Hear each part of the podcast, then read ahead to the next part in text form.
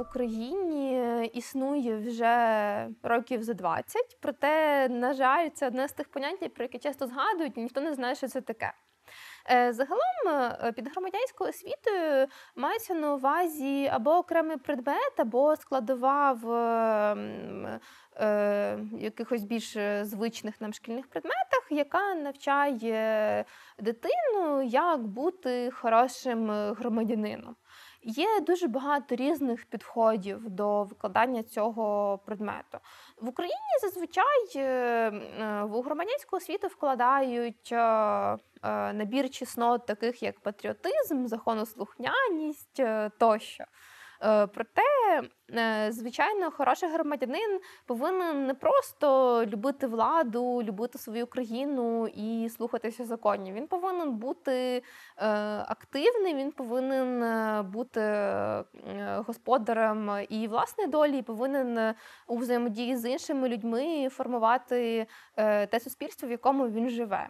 І тому якраз громадянська освіта в українській школі, е, перш за все, курс, який викладається в 11 класі Я і Україна, зовсім не навчає. Проблема в тому, що е, у розумінні української школи громадянської освіти це таке собі поєднання е, правознавства і мінімальних азів суспільствознавства, такої собі політології для школярів. Проте цей предмет, як і інші е, дисципліни у нашій школі, хибує на те, що знання учням даються як якась готова правда, яку треба просто зазубрити і відтворити на уроці. У випадку із суспільствознавством, з громадянською освітою, цей підхід працює ще менше, ніж е, з іншими предметами, саме тому, що Власне, метою громадянської освіти є виховати в учнях критичний підхід до інформації, вміння з нею працювати, вміння формувати власну думку і її відстоювати. Відповідно, для того, щоб е, громадяни України були такими, щоб збудувати краще суспільство у громадянській освіті в школі, повинні викладатися насправді дуже практичні речі. Це те, Е, як е, можна відстоювати свої права. Причому від абсолютно побутових питань взаємодії з житлово-комунальними конторами е, чи місцевою владою до того, як правильно організувати мирне зібрання.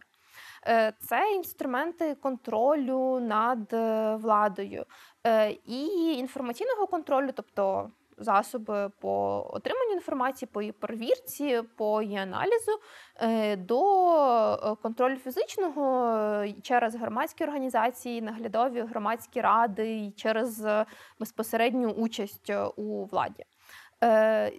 Цей практичний вимір він дійсно повинен виражатися у якихось заняттях, практикумах, у відвіданні, скажімо, органів місцевого самоврядування обов'язковому порядку, ознайомлені з їхньою роботою у написанні скарг, запитів на інформацію, листів. Тобто, кожна людина на виході зі школи повинна е, бути таким професійним активістом, і лише за цією мовою наше дуже пасивне суспільство нарешті може почати системно рухатися у бік контролю громадян над власним життям.